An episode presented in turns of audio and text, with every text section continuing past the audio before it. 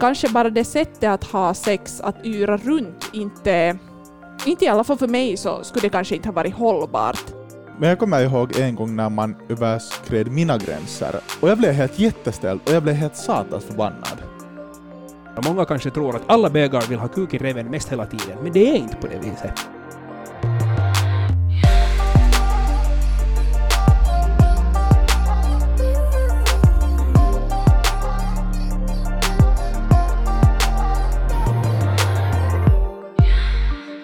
Jag har en fråga så här till en början.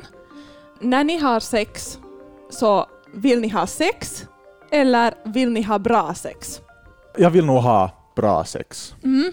Ibland så är det inte så bra, men ofta, alltså jag vill nog ha bra sex. Okej. Jag tycker att ibland vill man ha sex kanske bara, och ibland vill man ha bra sex. Varför jag frågar om det här är för att jag skulle vilja snacka lite om gränser, och speciellt gränser när det kommer till att ha sex tillsammans med någon annan.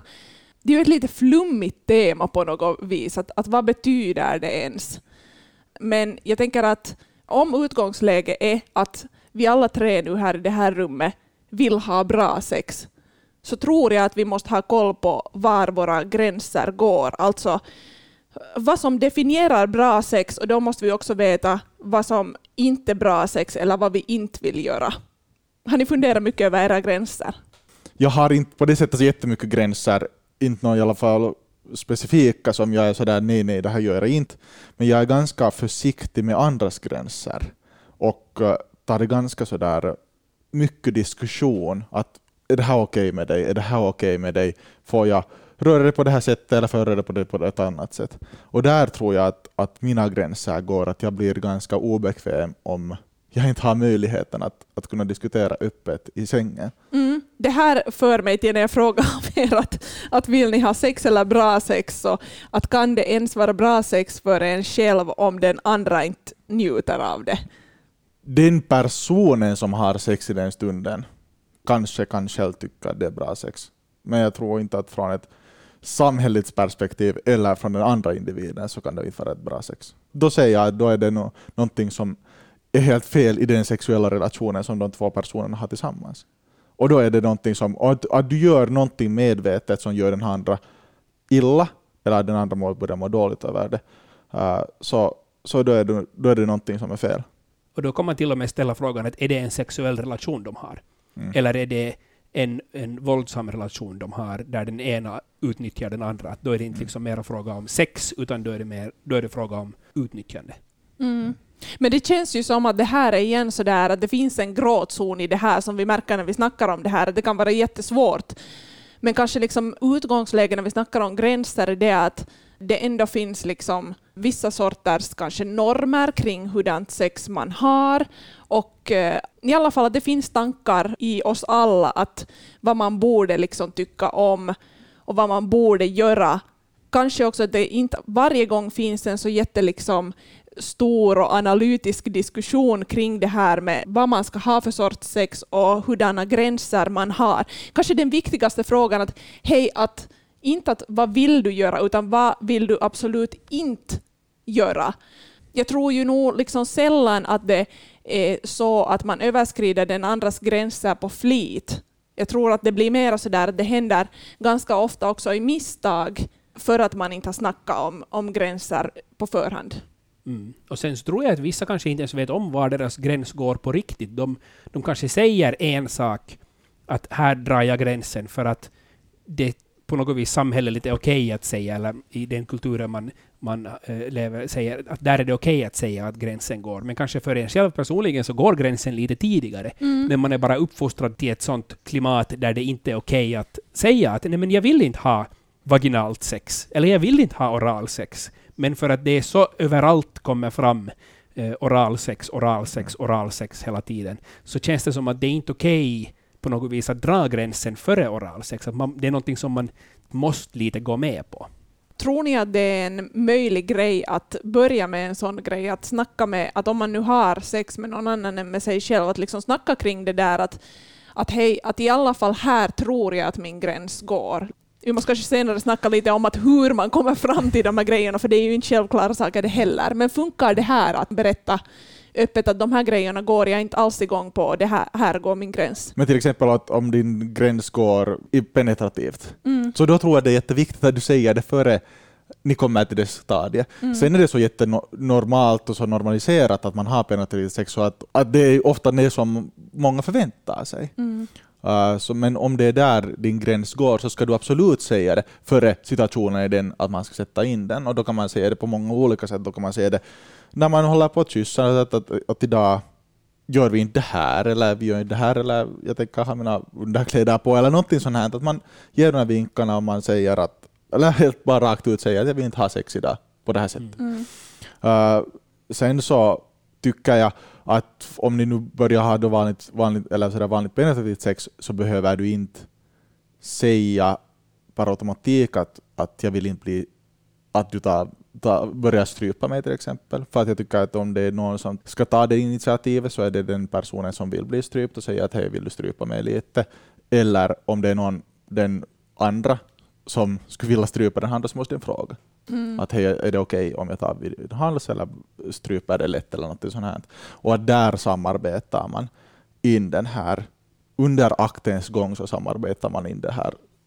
Vad är okej och vad, vad, vad, vad är det som du tycker att det är skönt och vad tycker jag att det är skönt och, och får jag röra det på ett visst sätt eller får jag göra det på ett annat sätt. Mm. Men om det är saker som man tycker att det är jätteobehagliga och vill ha sagt ut i början så tycker jag det är helt fint att man säger det också. Helt, Mm. för att, att jag vill inte att du gör det här eller Mm. gör det här jag håller också med om att allting kan man kanske inte veta heller liksom på förhand. Att vissa saker kanske i någon flow så kan det hända vissa saker och så kommer man in på att testa någon, någon grej. Och så här såklart så måste finnas en öppen kommunikation under liksom själva sexakten också. Men jag tänker att sen den dagen som jag liksom började uh, prata öppet med folk om sex innan jag haft sex med dem så har jag känt mig helt jävligt trygg. Också i det jag gör och hur jag rör den andra. Liksom att jag vet att okej, det här är en sån grej som den här människan absolut inte vill att jag gör åt den. Eller okej, okay, den här människan är obekväm med det här. Så då är jag såhär, okej okej, fine, att då behöver inte ens liksom alls, alltså gå dit. Mm. Det är lite främmande för mig eh, faktiskt det där med att vaginalt sex är på något vis en sån självklarhet att det, att det till och med är okej att förvänta sig att det kommer att hända om man inte har Mm. sagt någonting annat. Det är lite främmande för mig eftersom, och visst många gay män tycker om penetrativt sex och sen finns det de som är topp och de som är bottom, men det är aldrig liksom självklart, eller hemskt sällan självklart, vem det är som då är, är den som skulle ta emot och bli penetrerad. Jag menar i, i heterosexuella eh, förhållanden så kanske det är mera, me- en mera självklar grej då för det mesta vem det är som skulle bli penetrerad. Men det är ändå det låter lite konstigt i mina öron att det finns någonting överhuvudtaget inom sex som är så självklara att man inte ens ska behöva prata om dem på förhand. Mm. No, men som Mattias säger så nog är visst penetrativt sex just en sån grej. Vi har ju snackat om Mm. det i avsnittet som hette Måste något stickas in i ett hål för att det ska räknas som sex? Där funderar vi mer på den grejen. Men, men jag kommer ihåg en gång när man överskred mina gränser och det här var, det här var ganska många år sedan, jag- det var kanske sex, sex vad- hur gammal är jag, 25? Och kanske det var ungefär sex år sedan. Och då hade jag träffat en brud och uh, vi dejtade nu lite och sådär, det var inte nu jätteseriöst. Men, men sen hade vi sex någon gång och jag tror att hon under den här sexakten så gav hon åt mig en litsare, helt på lek. Vad är en litsare? Den slog med liksom öppen hand. Ja. Aha, Ja. okej. Ja. Och jag blev helt jätteställd och jag blev helt satans förbannad. Och jag var så här, sluta allting där och var så här, satt mina kläder på och for ner. Ja, då bodde jag ännu hemma. Och jag, sen så efter det så förklarade jag så där gör du inte. Och du har ingen jävla rätt att, att, att röra mig på det där sättet. Mm. Sen så kan det hända att jag kan ge lov åt någon att okej, men du får ge åt mig en liter eller något sånt här. Men då måste jag ge lovet åt den här personen att det här får du göra. Men Vad var reaktionen då? No, hon förstod ju nog att hon hade överskridit mina gränser och gjort fel. Mm. Och, och jag blev, min reaktion var ju väldigt hård på det sättet, sådär att, att jag drog ju inte mig tillbaka utan jag blev ju väldigt sådär, nej men, jag slutade ju där på samma sekund och var sådär, det är jävla förbannad. jag tror att det är liksom också svårare för män, för att nu, om man tänker liksom så här mansrollen som ska vara så där att inte ska man behöva jättemycket prata, man ska bara vara vitun bra på sex direkt. Man ska bara köra på.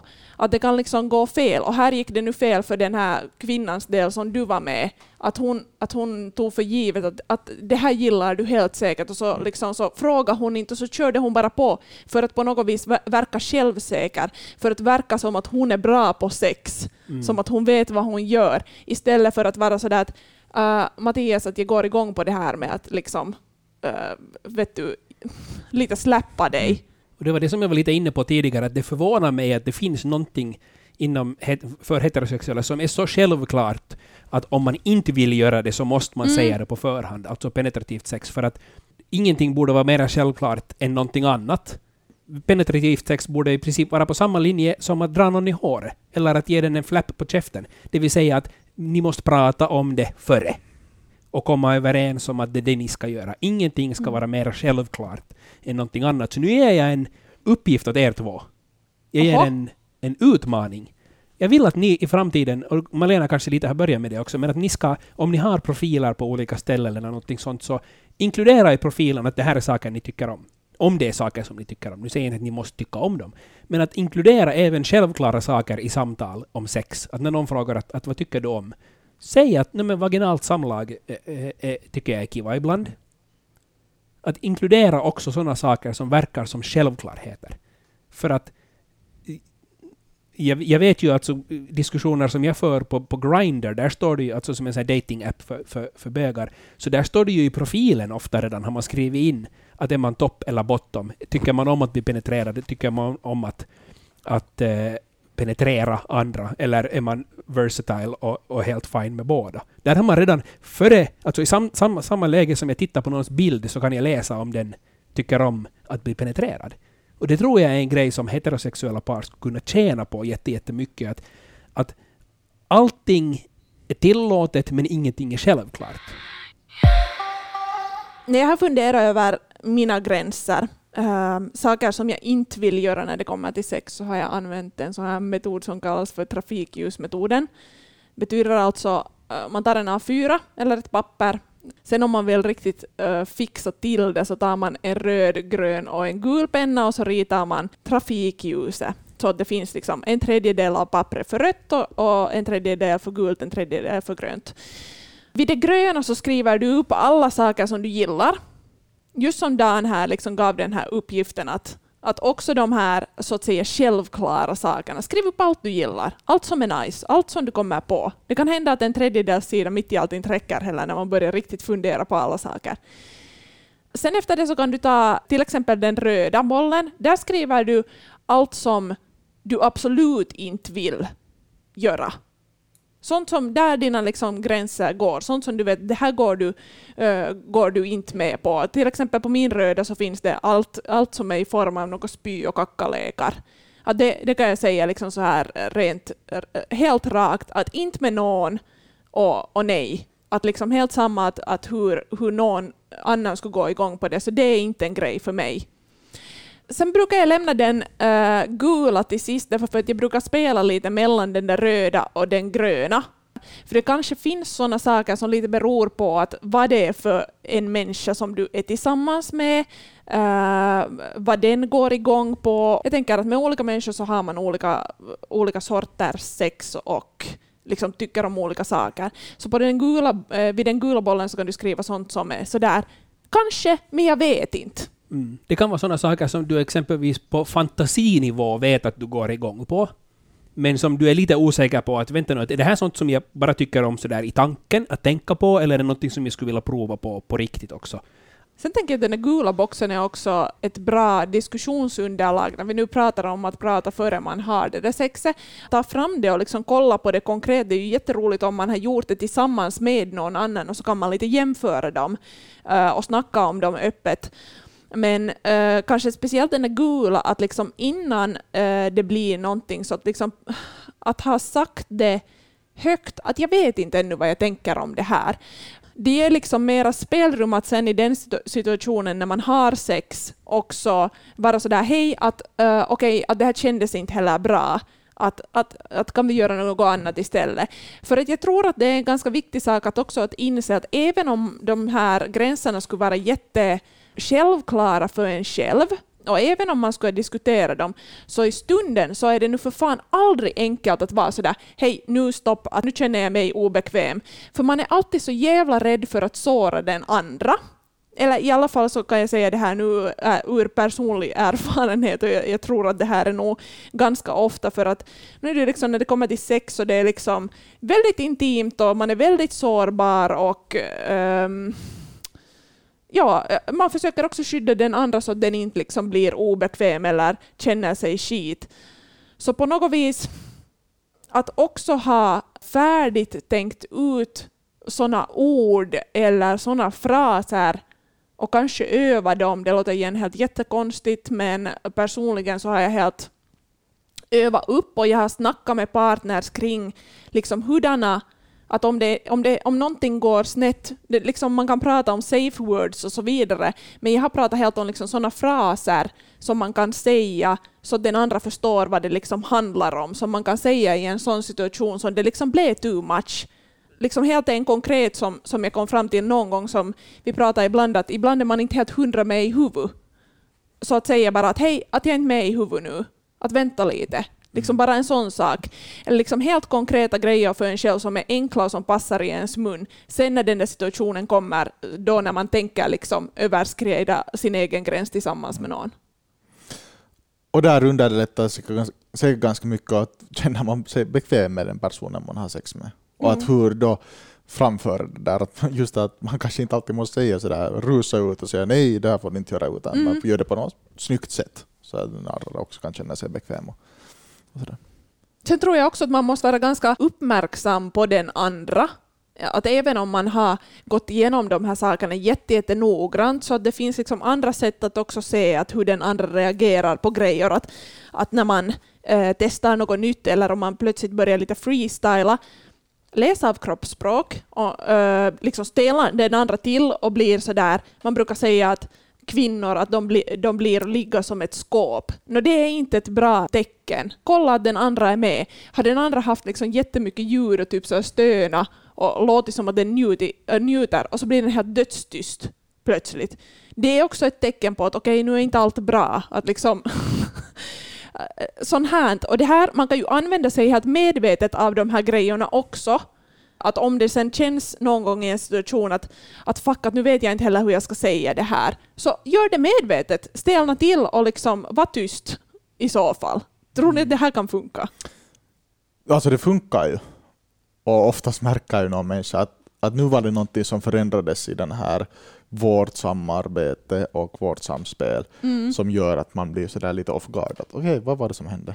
Och vad, vad, är, det, är allt okej? Okay? Och, och, och sådär. Så det gör det nog att människor är ändå ganska bra på att läsa av varandra.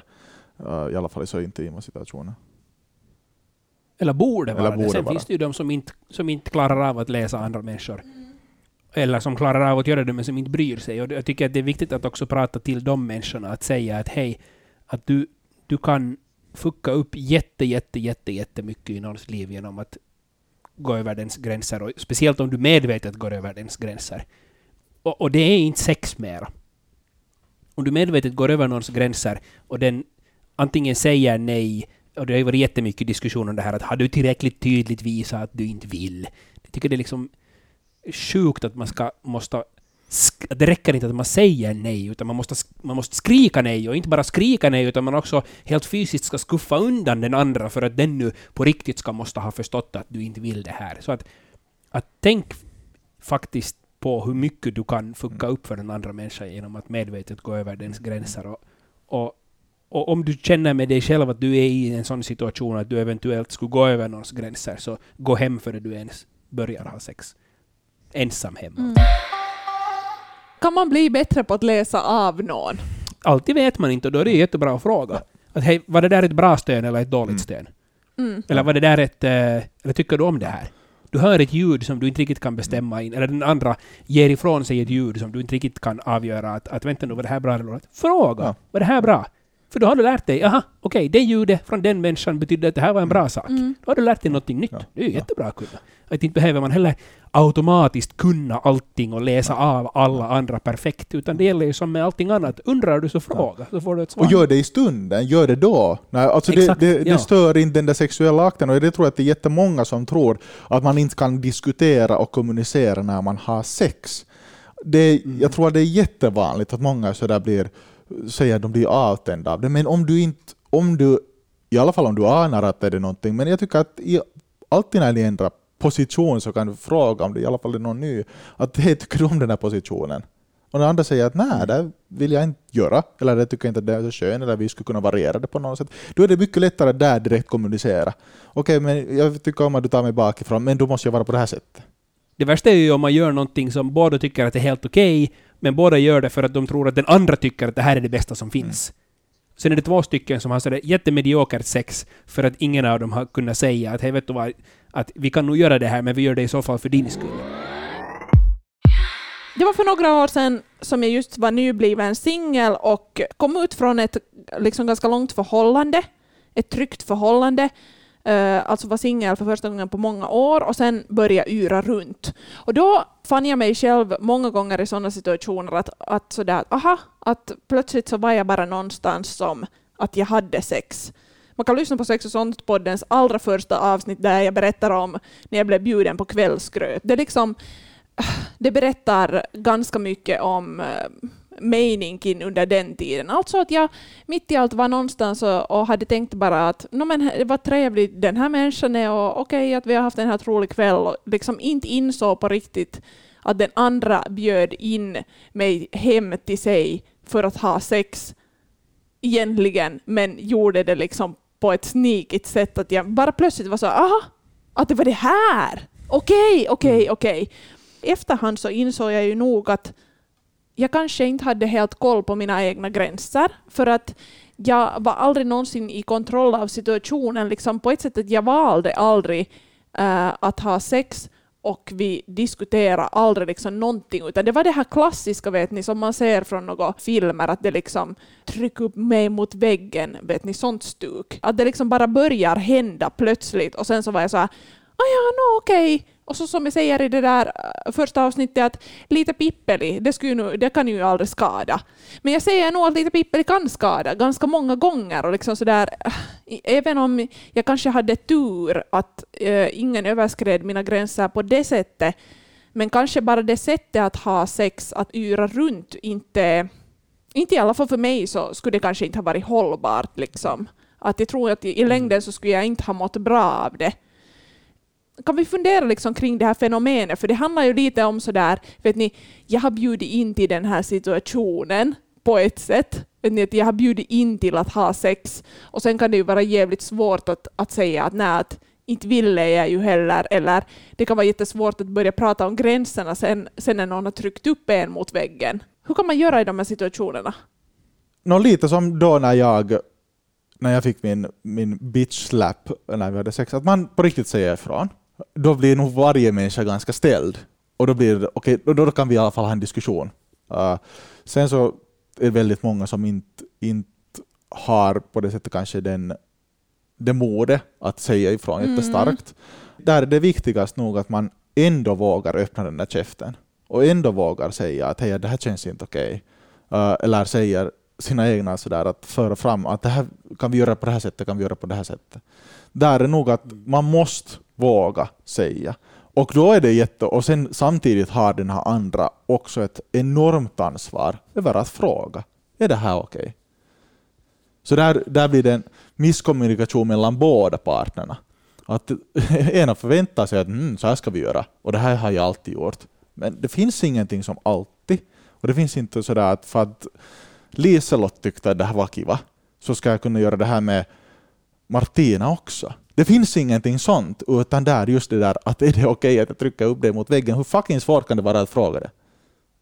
Men ser du, det är ju så hett och det ska hända i stunden och det ska hända spontant.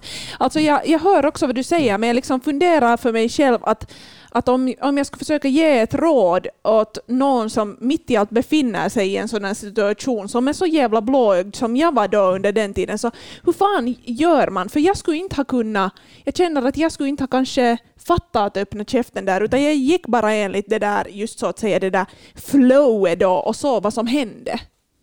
Mm. Men alltså om jag tolkar det rätt så var det inte så att, att nödvändigtvis dina gränser överskreds. Nej, jag hade tur. Utan i, efter, i, efter, precis, alltså, och, men i efterhand så har du bara insett att ah, att du skulle kunna ha så mycket bättre sex de gångerna om du bara skulle ha sex, sagt hurdant sex du vill ha. Ja. Och det är det du vill nu att vi ska komma fram till, att hur ska man Nej. kunna säga och uttrycka sig och prata om sex för att Nej, utan egentligen så, så vill jag säga att jag hade en jävla tur, men jag tog också en jävla risk genom att inte öppna munnen och säga saker. Att det skulle kunna vara situationer där mina gränser skulle ha överskridits.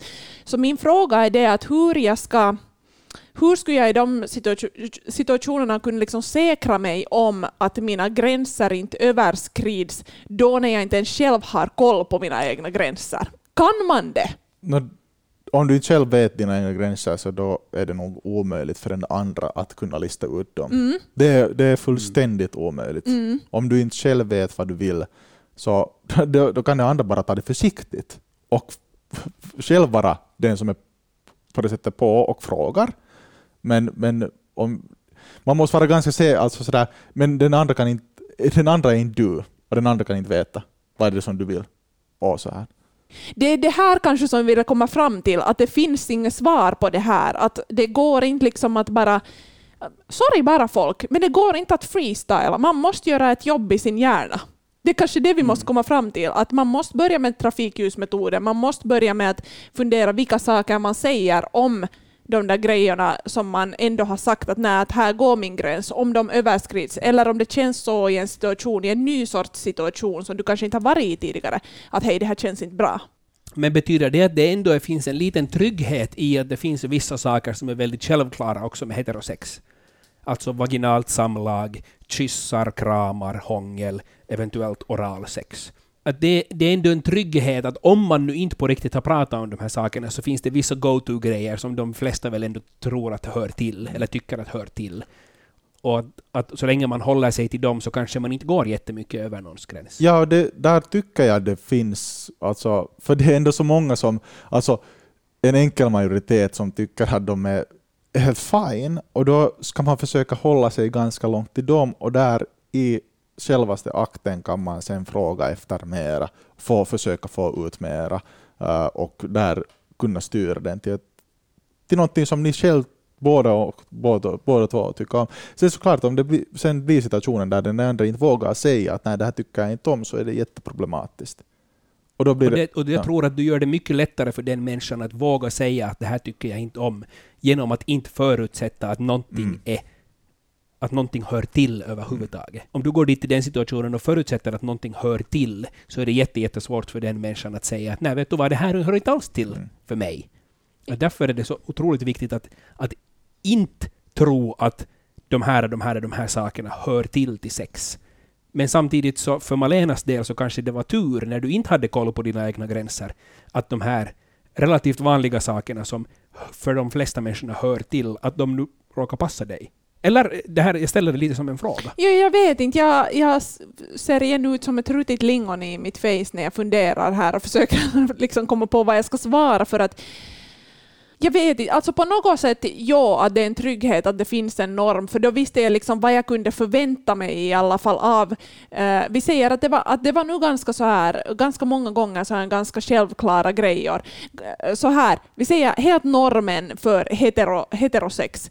Lite hångel först, så pottar man lite under kläderna, lite oralsex, samlag.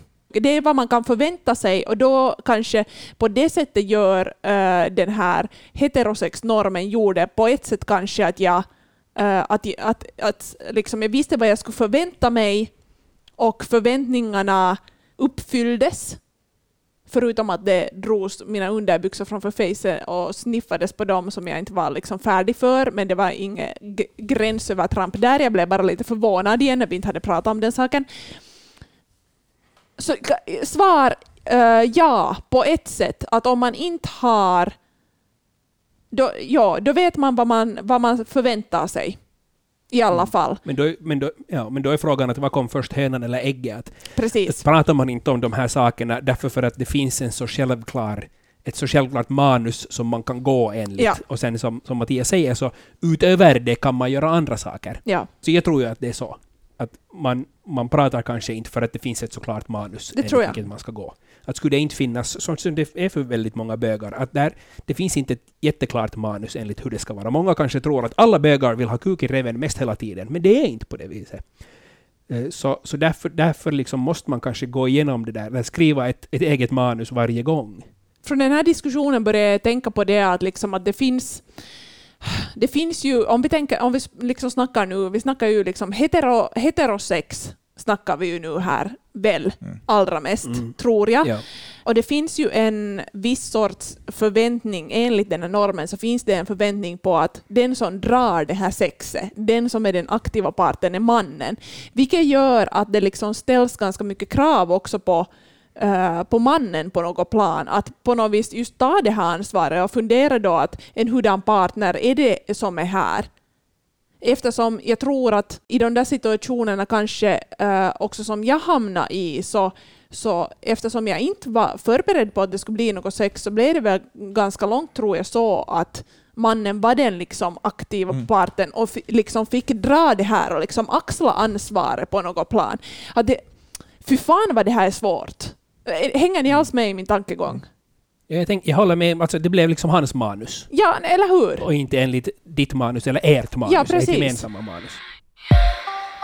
Allt som vi har pratat om nu så handlar ju ganska långt om sådär, okej, man träffar någon ny och liksom börjar bygga upp något från, från typ noll, att man inte känner varandra. Men att lägga sina egna gränser, så det har ju lika mycket, eller har, det är lika viktigt även om man har ett färdigt parförhållande, eh, ett helt etablerat, fast man bor ihop, så tror jag att det kommer lika mycket situationer och nya situationer där man måste liksom snacka upp och fundera att vad tänker vi om det här? Eh, har ni hört talas om uttrycket hemfridssex och vad tänker ni om det när det kommer till gränser? Jag har inte hört det, men jag kan ju tänka mig att det handlar om att ställa upp på sex, låter kanske fel, men att, att ha sex inte för att man själv är jätte, jättekåt, utan för att den, den andra har behov, och, och som du var inne på här, att, att så länge skalan för mig själv är på plus och inte på minus, så kan jag ha det för Mm. hemfridens skull. Mm. Jag tänker att det, det är viktigt att prata om den grejen att no, ja, just det här lustskalan förstås, man ska bara göra sånt som då när man är liksom neutral eller på plussidan. Men att man inte skyldig någon något. Inte i ett parförhållande heller, inte fast man är sambo, inte fast man har varit gift i eh, 50 år, så är man inte skyldig den andra något. Man är inte skyldig att tillfredsställa den andra sexuellt på något plan heller. Det tycker jag är sjukt viktigt att säga för att jag tror att, att det här med lustskala kanske kan vara också svårt att, att eh, läsa av då när man börjar prata om så här hemfridssex. Att det blir liksom så här som att man skulle vara skyldig någon någonting och det blir liksom gnäll att nu inte har vi nu knullat eller vi har inte haft sex på, på tre veckor här nu och nu ska det vara när ska vi och, och så vidare. Om man inte vill så vill man inte och punkt. Och det här är ju liksom äh, att dra gränser på alla, alla plan tycker jag. Mm, så är det. Och jag kan ju säga det också att om, om man inte vill så hjälper det väldigt sällan med att den andra är sådär Nej men är du säker? Det är ju så länge sen sist att jag vill ju. Bryr du dig inte alls om mig? Att det är ju viktigt för mig. Att bryr du dig inte alls om vad jag tycker? Och, äh, du vill aldrig och du har aldrig lust och det är alltid bara du och det, det. Då blir man inte jättekåt precis. Eller? Nej. Sen så finns det ju en nog också någonting där man borde diskutera sinsemellan. Att om man en bara inte någonsin vill så kan jag ju förstå att din partner blir känner att vad, är det något fel på mig? Vad är det som det här Mm. problemet ligger i? Och då måste man börja ta tala om det. Om det är alltid bara att nej jag vill inte, vill inte, vill inte. Så den andra kan inte veta då varför, vad, vad är det som ligger där under. Och då kan jag förstå att man blir irriterad. Uh, och är sådär att, att vad, är det, vad är det som skon klämmer? Om man aldrig har pratat om det här så är det liksom det är dags att prata nu. Att göra trafikljusmeningen redan den här kvällen och ta de där papperna och jämföra dem för att man kan komma fram till jätte- jättemycket och det kan bli jättebra istället för att det i något skede blir helt skit. För det där har man ju kommit fram till i undersökningar att är en av orsakerna, det är absolut inte den enda orsaken till varför man inte kanske har sex så jätteofta i långa förhållanden. Men en av orsakerna kan vara det att man inte har sex som båda tycker om. Man har mer sån sorts sex som den ena tycker om, vilket gör att i längden så står den andra och diskar hellre än ha sex som den andra vill ha. Därför är det just jättemycket, jätteviktigt att prata om, om gränser. Vad är okej? vad är inte okej? vad är viktigt för mig? Vad är kanske inte så viktigt för mig? För att då eh, se till att man har just sån sex som båda är med på och båda tycker om. Följ oss på Instagram, på yleextrem6. Där fortsätter diskussionen tillsammans med mig, Malena. På Instagram kan du också ställa frågor eller komma med förslag på teman som vi senare skulle kunna snacka om i podden.